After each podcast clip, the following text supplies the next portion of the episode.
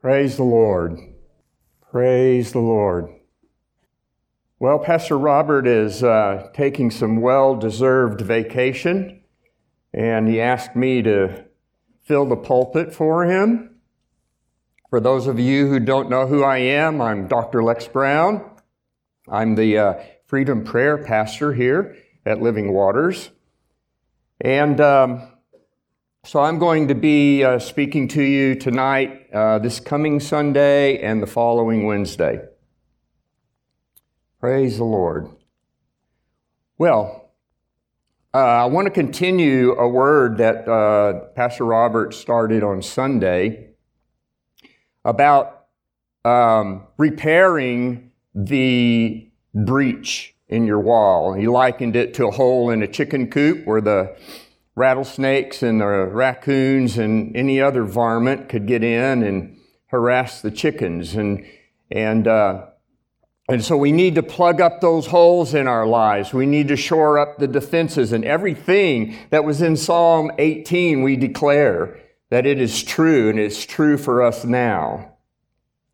And so I want to uh, start and I want to uh, kind of lay out the picture for you tonight because we're going to learn some lessons from Nehemiah tonight and uh, for, so that we can live holy lives, lives now. And uh, so Get your Bibles out and uh, turn, if you will, to Nehemiah chapter 10. Nehemiah chapter 10. But I want to, I want to paint the picture for you of what's going on right here uh, as we jump into to chapter 10. Uh, back in um, 538 BC, now that's a long time ago, 538 BC, King Cyrus uh, uh, declares an, an, edict, and he says that the Jewish exiles can return to Jerusalem in order to rebuild the temple, the temple of the living God. And so a man by the name of Zerubbabel uh, returns with uh, a bunch of exiles to Jerusalem in 538. And two years later, they begin work in rebuilding the temple of God. Go forward 21 years and they complete the temple in 515 BC. They had a lot of opposition to the building of the temple and they even had to um, uh, uh, quit work on it for a number of years and then they started back up. And there are other prophets that were living during this time and you can read about this time period in Haggai and Joel and Obadiah and Malachi. And, um, and so the temple was finished in 515 BC, and 57 years later, in 458 BC, a man by the name of Ezra comes from exile with another group of exiles, and he comes to Jerusalem. Now, Ezra was a priest, he was from the line of Aaron and he comes into Jerusalem. And then 13 years later, in 445 BC, here comes Nehemiah, because Nehemiah um, was in Babylon and he was with King Artaxerxes, and he heard from his brother Hanani that the, the people were uh, destitute in Jerusalem. The walls were all broken down, the gates were all burned, and, um, and so Nehemiah uh, gets the uh, King Artaxerxes' blessing to go to Jerusalem in order to rebuild the walls. And that's where we're going to enter in at this point. So 70 years elapsed from the time that the temple was completed until Nehemiah shows up in Jerusalem. 70 years. I'm 71. That's my whole lifetime had passed with the temple being built, but having trouble all along the way. And now here comes Nehemiah. He arrives after being there for three days. He inspects the torn down walls and he t- tells the people, let's rebuild the wall. And they did. They all worked together. People took different sections of the wall. They rebuilt the wall in 52 days. And on October 2nd, 445 BC, the wall was completed. On October 8th, six days later, Ezra reads the law to all the people. And here's where we're going to start picking up. So in, in chapter 8 in Nehemiah, Ezra reads the law. In chapter 9, because they heard the word, because they heard the truth, because they heard the law, the Mosaic law, the people confessed their sins. And then in chapter uh, 10, they, they produce a document and they promise that they are going to obey the law. It is a written document that says, we vow that we are going to do what is written in the law. And so now, if you, I want to bring your attention to um, verse 35. I even brought my Bible with large print, and I can barely see it. So, um, we promise, this is the New Living Translation, we promise to bring the first part of every harvest to the Lord's temple year after year. So they say, we're going to pay the tithe. We're going to bring the first part of our harvest to the Lord's temple year after year. And then drop down to verse 38. A priest a descendant of Aaron will be with the Levites as they receive these tithes. And a tenth of all that is collected as tithes will be delivered by the Levites to the temple of our God and placed in the storerooms. The people and the Levites must bring these offerings of grain, new wine, and olive oil to the storerooms and place them in the sacred containers near the ministering priests, the gatekeepers, and the singers. Now listen to this we promise together not to neglect the temple of our God. We promise not to neglect the temple of our God. What is the temple of God today? We are. Yep. 1 Corinthians 3:16 says Paul is writing to the Corinthians church and he says, "Do you not know?" And when he when he uses the word you in the Greek, it is plural. So, in our vernacular, all y'all. Do all y'all not know that you are the temple of God and that God's Spirit dwells in you? So here they're promising not to neglect the temple of God. And I submit that we, the church, cannot neglect the church. We cannot neglect the temple of the Holy Spirit, which is us. Okay, so what I want to do, oh, so the, the word for neglect in the, in the Hebrew is azav, and it means to leave, abandon, forsake, neglect, apostatize, which just means to abandon a previous loyalty, from which we get the noun apostasy.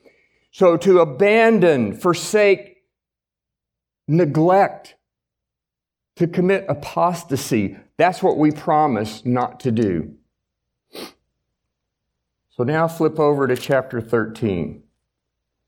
So they had a dedication of the wall. We don't know when that happened. I don't know if it happened right at the time that the wall was finished or sometime later. But they get two groups of people, they hop up on the wall, which was broad enough, and they go, they, they start at one point and they go all the way around opposite one another and meet on the other side. And then they, and they, and they dedicate the wall. And so, uh, it says in chapter 13, I'm going to be doing a lot of reading, but I want you to listen closely. On that same day as the book of Moses was being read to the people, so it's being, the, the law is being read, the passage was found that said no Ammonite or Moabite should ever be permitted to enter the assembly of God. Now, this is from Deuteronomy. For they had not provided the Israelites with food and water in the wilderness. Instead, they hired Balaam to curse them, through, though our God turned the curse into a blessing. When this passage of the law was read, all those of foreign descent were immediately excluded from the assembly. So, what, what they're saying now is that you've got to get rid of the foreign uh, foreigners from your midst in the assembly of, of the, the Jewish assembly and the Ammonites and the Moabites. So, verse 4 says, Before this had happened, Eliashiv, the priest, who had been appointed as supervisor of the storerooms of the temple of our God, and who, was also a relative of Tobiah. Tobiah was an Ammonite. So the high priest here, Eliashiv, has somehow married into the family of Tobiah. If you go earlier in the book of Nehemiah, you find out that Tobiah and Sanballat had opposed the building of the wall. And, and so here, the priest, the high priest, is a, a, relative of Tobiah, and he converted a large storage room and placed it at Tobiah's disposal. The room had, listen to this, the room had previously been used for storing the grain offerings, the frankincense, various articles for the temple, and the tithes of grain, new wine, and olive oil, which were prescribed for the Levites, the singers, and the gatekeepers, as well as the offerings for the priests. So here, Eliashiv, the high priest, had allowed an Ammonite that they were supposed to exclude from the assembly into the courtyards of the temple of God, gave him a room, kicked out everything that was to provide for all of the Levites and the gatekeepers and the singers, and let him have lived there essentially, and uh, and have and and have that room for himself. Verse six I was not in Jerusalem. This is Nehemiah. So he's picking up the narrative here. And he says, I was not in Jerusalem at that time, for I had returned to King Artaxerxes of Babylon in the 32nd year of his reign, though I later asked his permission to return. So Nehemiah, uh, from the time that the wall had been built and dedicated, stayed in Jerusalem for 12 years. And then he goes back to, to Babylon, to Artaxerxes, and we don't know how long he's there, but probably not more than a year or two, because then he asked for, to go back to Jerusalem. And that's where we're picking this up. When I arrived back in Jerusalem, I learned about Eliashiv's evil deed in providing Tobiah with a room in the courtyards of the temple of God. I became very upset and threw all of Tobiah's belongings out of the room. Then I demanded that the rooms be purified and I brought back the articles for God's temple, the grain offerings, and the frankincense. The man after God's own heart. Verse 10. I also discovered that the Levites had not been given their prescribed portions of food, so they and the singers who were to conduct the worship services, did you hear that? They and the singers who were to conduct the worship services had all returned to work their fields. I immediately confronted the leaders and demanded, Why has the temple of God been neglected? Oh, when I read this, I, I tried to imagine. You, you remember when Moses came down off of the mountain and he had the Ten Commandments. And in the meantime, the Israelites had uh, produced a golden calf and they were worshiping the golden calf. And when Moses came down and he beheld that, he threw the Ten Commandments down and they shattered. And I can imagine Nehemiah coming here and he had his Bible under his arm, or at least the scrolls, and he just threw them down and he said, Why has the temple of God been neglected? It's the same word as I told you before, azav, and it means, Why have you abandoned the temple? Why have you committed apostasy? And look what happens. When the temple of God has been neglected, worship ceases. When the temple of God has been neglected, the tithes and offerings cease. Then I called all the Levites back again and restored them to their proper duties. And once more, all the people of Judah began bringing their tithes of grain, new wine, and olive oil to the temple storerooms. So Nehemiah set it back in order again. And I won't go through other things he did, but they were buying and selling on the Sabbath. He restored the Sabbath. Uh, they were marrying foreign women, and he uh, confronted them and got really radical with them. I beat some of them and pulled out their hair. I made them swear in the name of God that they would not let their children intermarry with the pagan people of the land. And then, to make matters even worse, one of the sons of Joiada, son of Eliashib the high priest, had married a daughter of Sanballat the Horonite, so I banished him from my presence. Verse 30. So I purged out everything foreign and assigned tasks to the priests and Levites, making certain that each knew his work. So I submit to you that I just read you a biography of the American church. Because I, I look around at, at, at the, the, the scenery, I look out across the land, and there is a neglect of the temple of God. There is a paucity of worship. There is a lack of tithes and offerings. Malachi, and you, I'm sure you guys know this, but Malachi was in this time period. And he writes about this over in Malachi 3 and, and, the, and the Lord is speaking. He says, I am the Lord, and I do not change. That is why you descendants of Jacob are not already destroyed. Ever since the days of your ancestors, you have scorned my decrees and failed to obey them. Now return to me, and I will return to you, says the Lord of heaven's armies. But you ask, How can we return when we have never gone away? Should people cheat God? Yet you have cheated me. But you ask, What do you mean? When did we ever cheat you? You have cheated me of the tithes and offerings due to me. You are under a curse, for your whole nation has been cheating me. Bring all the tithes into the storehouse, so there will be enough food in my temple. That is exactly what was going on, what we read in Nehemiah.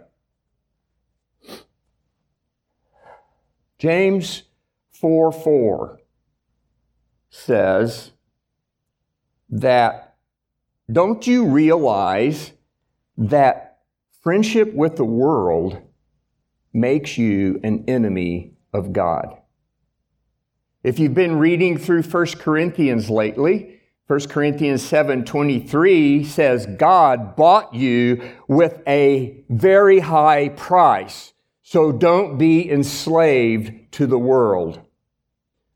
What happened here is the high priest, Eliashib, let the world in. He made friends with the world, and the world came rushing in, and the world displaced all of the tithes and the offerings, all the grain offerings, all of the olive oil, everything that was meant for the order of worship in the temple of God. That's what the world does. 1 John 2:15 says, "Do not love the world or the things that are in the world. If you love for the world, if you love the world, love for the Father is not in you." So there's no gray place. It's black or white. If you love the world, love for the Father is not in you. So I'm just going to give you three verses tonight to, to ponder, to, to ponder where you are in this. Do I have a hole in my wall? When they were rebuilding the wall around Jerusalem during Nehemiah's time, some of the people worked on the wall that was right across from their house and they repaired the wall with a trowel in one hand and a weapon in the other one in order to defend against the enemy. That's what we need to be doing, church. So it's, it says that Nehemiah purged out everything foreign, assigned tasks to the priests and Levites, and he made certain that each knew his work. So turn, if you will, to Ephesians 4 16. Ephesians 4:16. You know that Ephesians 4 is about the church. It's, a, it's about what the church should be looking like, and that the church uh, should be doing the work of the ministry.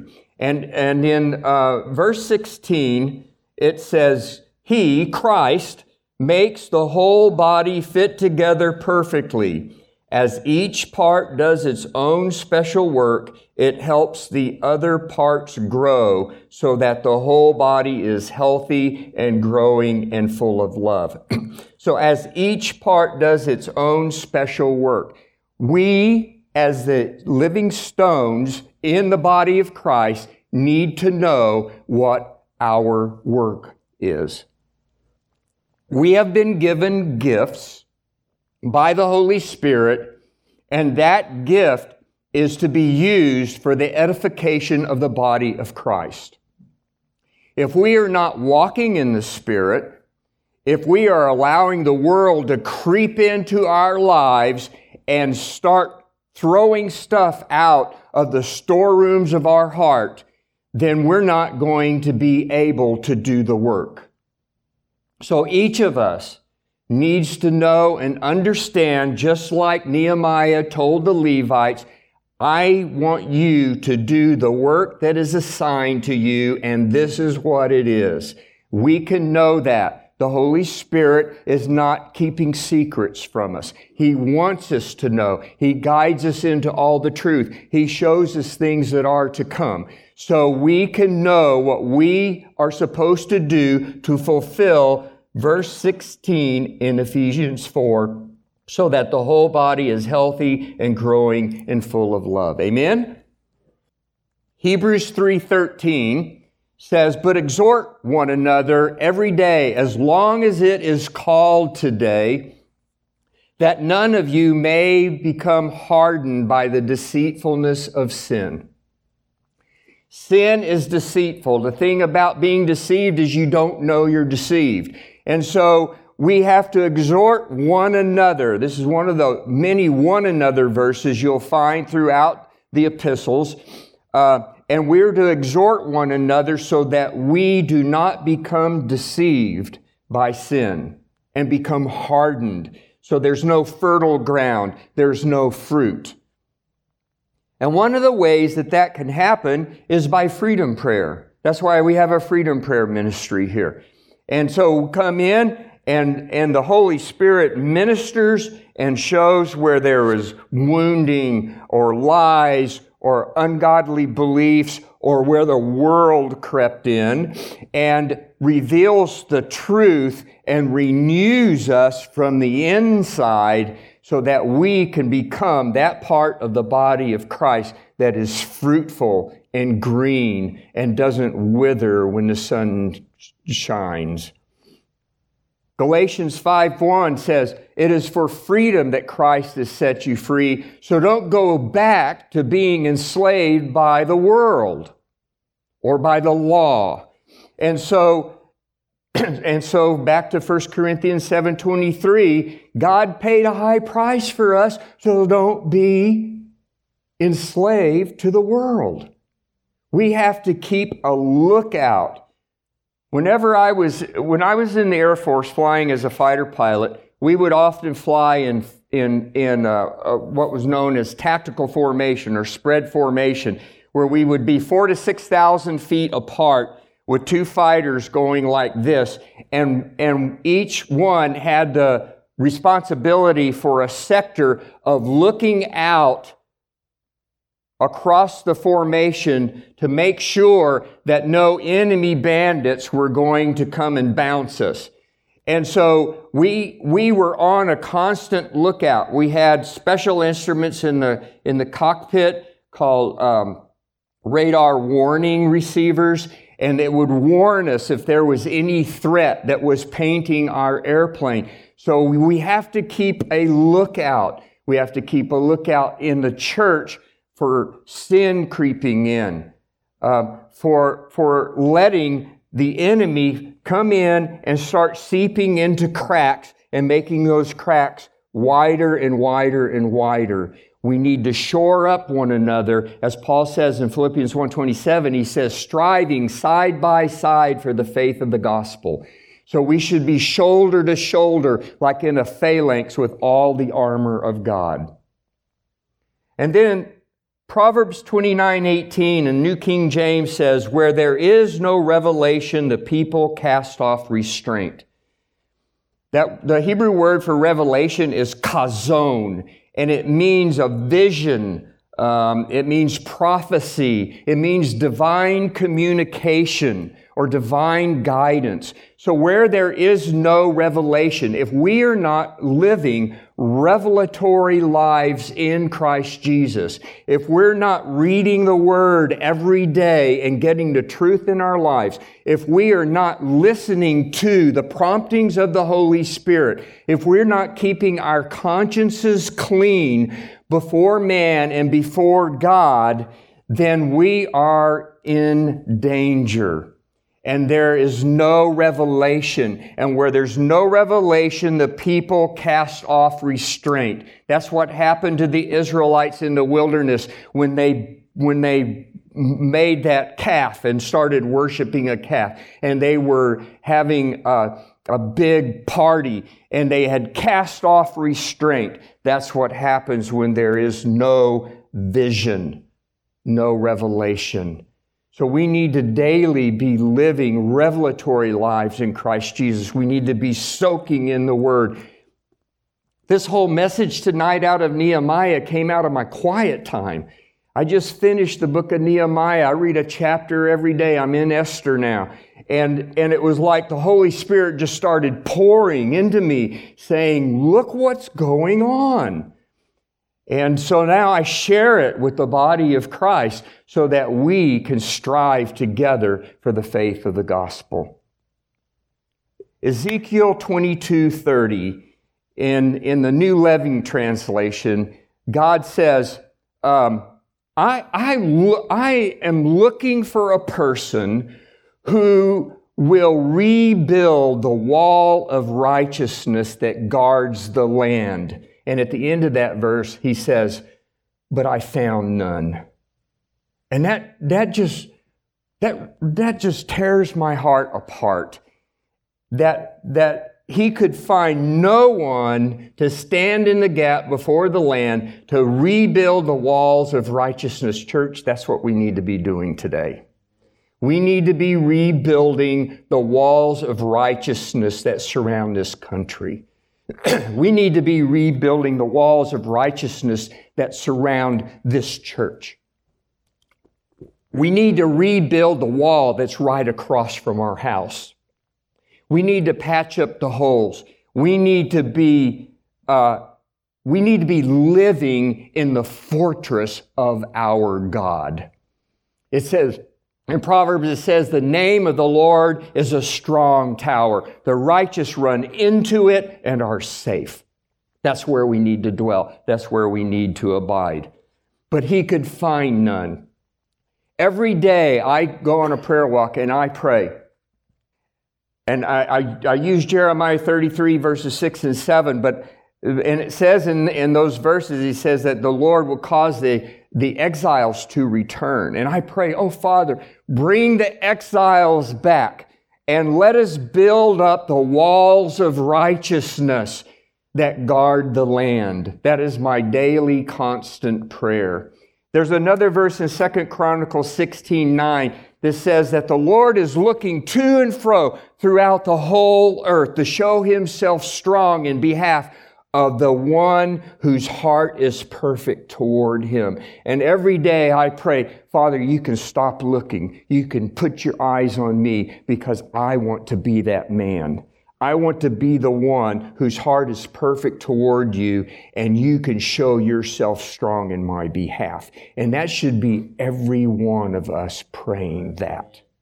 We want to be that man, that woman, the one who is going to stand in the gap, the one that is going to rebuild the wall of righteousness, the one that our God, who is omnipotent, he has all the power in the universe, will show himself strong in our behalf.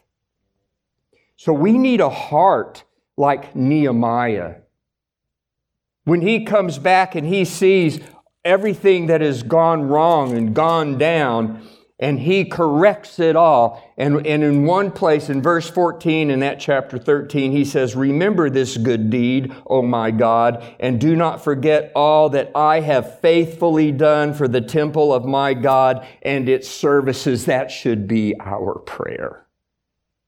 Father God, I have faithfully done this for the body of Christ and its services, that the body may be fruitful, that souls will be won, that people will be healed, that people will be delivered, established, strengthened, and sent out. That's what we should be doing. That is our calling.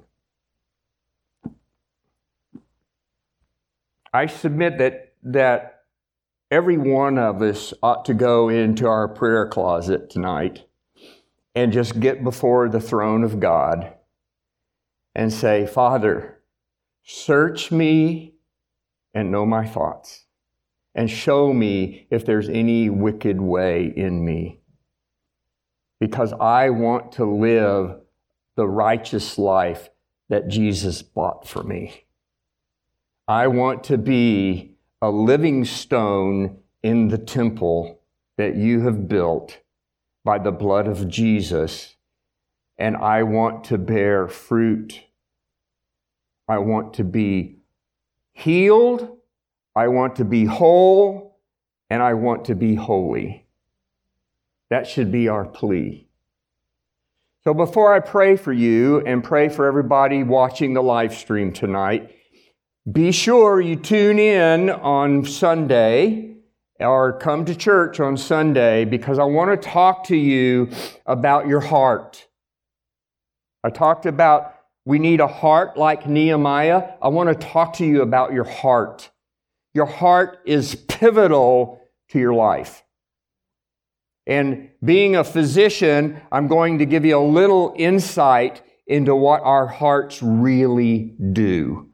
But we'll also look at the heart in the Word. In the New King James Version, it, the heart appears 766 times.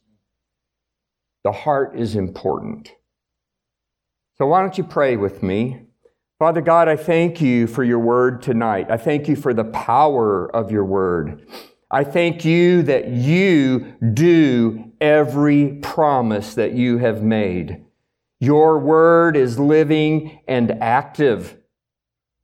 It's sharper than any two edged sword. It pierces to the division of soul and spirit, joint and marrow, and it discerns the thoughts and intentions of the heart.